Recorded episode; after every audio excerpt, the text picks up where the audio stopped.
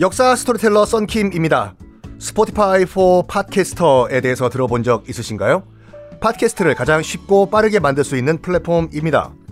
여러분도 저처럼 팟캐스트를 만드실 수 있습니다. 어렵지 않아요. 설명드릴게요. Spotify for Podcasters에서는 핸드폰이나 컴퓨터로 바로 팟캐스트를 녹음할 수 있는 제작 툴을 제공합니다. 배경음악, 전환 효과음, 그리고 자동으로 음질을 향상시키는 기능 등등 한 곳에서 녹음부터 편집까지 팟캐스트를 빠르고 쉽게 만들 수 있습니다. 이렇게 만든 여러분의 팟캐스트는 Spotify for Podcasters를 통해서 애플 팟캐스트, 구글 팟캐스트 등 여러 다른 플랫폼에도 한 번에 배포하고 한 곳에서 관리할 수가 있습니다. 여러분이 팟캐스트를 만들기 위해 필요한 모든 것들을 한 곳에서 모두 무료로 제공합니다. Spotify for Podcasters 앱을 다운로드 받고 지금 바로 시작해보세요. 네, 여러분 안녕하십니까. 역사 스토리텔러 썬킴 인사드리겠습니다.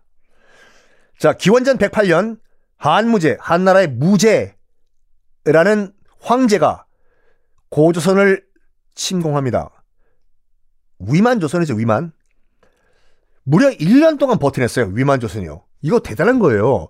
한무제는 저 밑에 베트남까지 정복, 정벌한 정복, 정복 왕이었어요. 정복 황제였어요. 철기 강국이야. 철. 철제 무기. 이거를 1년 동안 방어를 했다는 거는요. 뭘 알 수 있냐면 당시 위만 조선도 고도로 발달된 철기 문화가 있었다는 걸 우리가 알 수 있어요. 그렇겠죠. 저쪽엔 철로 만든 칼인데 이쪽은 청동 칼로 댐비면 다 죽죠.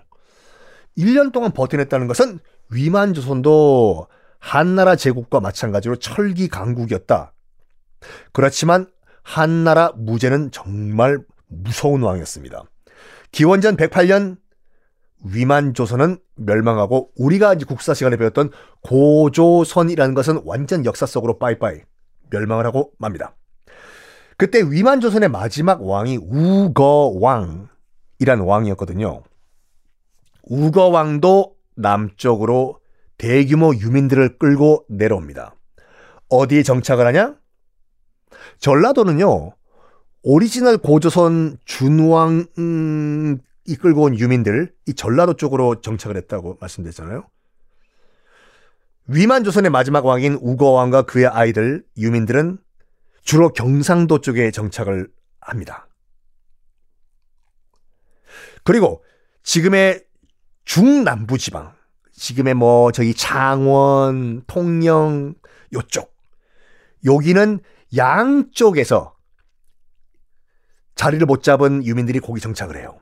특히 지금 우거 왕과 같이 내려왔던 유민들이 대규모는 지금 경상도 땅에 정착을 하고 나머지는 중간 지역, 지금 창원, 마산, 고령, 김해 요쪽에 정착을 합니다. 딱 봐도 뭐가 그림이 나오죠? 어, 그리고 지금 고조선이 망했지 않습니까? 그때 한무제가 옛 고조선 땅에 한 나라의 직할 행정구역을 만들어요.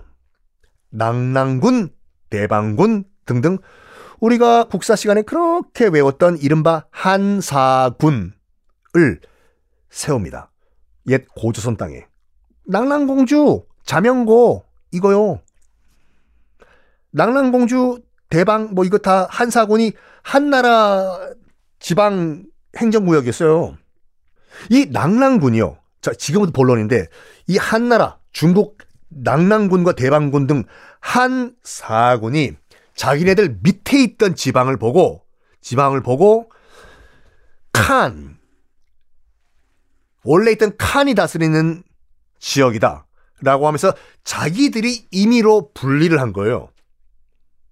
지금의 전라도 지역은 마한 그리고 지금의 신라 경상도죠. 설라 그 경상도는 진한 그리고 그 중간에 김해 지역은 변한 이라 가지고 낭랑군 중국 한사군이 그렇게 부르기 시작을 했습니다. 참 한 마한 변한 진한 얘기 나오기 위해서 이 정도 설명을 참 저도 잘하죠. 아, 그런데 여기서 궁금한 게 있어요. 마하는 백제라는 중앙 집권 왕국으로 성장을 하고 또 진하는 나중에 신라, 라는 또 중앙 집권 왕국으로 발전하는데 그러는데 왜 가야는요 이, 변, 이 변한 중간에 끼어 있는 가야는 왜 통일 왕국으로 발전을 못했을까요? 아니에요. 가야는 정말 위대한 왕국이었습니다. 역사는 승자의 기록이라고 해서 가야사는 솔직히 가야사는 없어요 사료가 대부분 그 삼국사기나 삼국유사 같이 신라 쪽에서 쓴 기록을 보고 우리가 가야사를 알 수가 있거든요. 가야는 스스로 역사를 남기지 않았기 때문에 아무도 몰라요. 주로 가야는 그렇기 때문에 고고학적 접근밖에 못해요. 고분 발굴하고 무덤 발굴하고. 제가 지금부터 가야의 입장에서 설명드릴게요. 가야는 통일 왕국으로 발전 못한 게 아니라 안 했습니다. 안 했어요. 가야는 위대한 왕국이었어요. 안 그랬으면 가야가요 600년 동안 지속되거든요. 각 조그만 독립 국가들의 연합체 가야 연맹이라고 해서 진짜 조그맣고 힘없는 국가였으면은요 국가의 연합체였으면 600년 못 가요. 6년에 다 망해버려요. 600년 동안 지금의 어 뭐 김해, 고령, 하바, 하만 이쪽에 연맹체를 유지했다는 것은 엄청나게 강력한 연맹체였다는 뜻입니다. 자, 이걸 제가 설명드릴게요. 왜이 설명을 드리냐면 일본에요. 일본의 백제와 신라 못지않게 엄청나게 영향을 준 것이 우리가 소위 말하는 가야예요. 미리 결론부터 말씀드릴게요. 백제는 망한 다음에 660년에 백제는 망한 다음에 일본으로 건너가서 일본의 귀족과 관리가 됩니다. 신라는 통일신라 이후에 또 많은 그 사람들이 일본으로 건너가서 일본의 상권을 줘요. 일본의 상권을 집니다. 그런 반면에 가야 유민들이요. 가야 유민들 일본으로 건너가서 일본의 신이 됩니다. 아니 진짜 무슨 과장에서 신이 아니라 진짜 신이 돼요.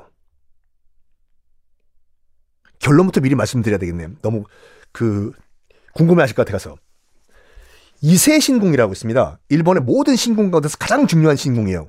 이세 신궁이 제가 설명드린 것 같이 일본의 창조신, 일본의 태양신 아마테라스를 모신 가장 중요한 신궁이거든요.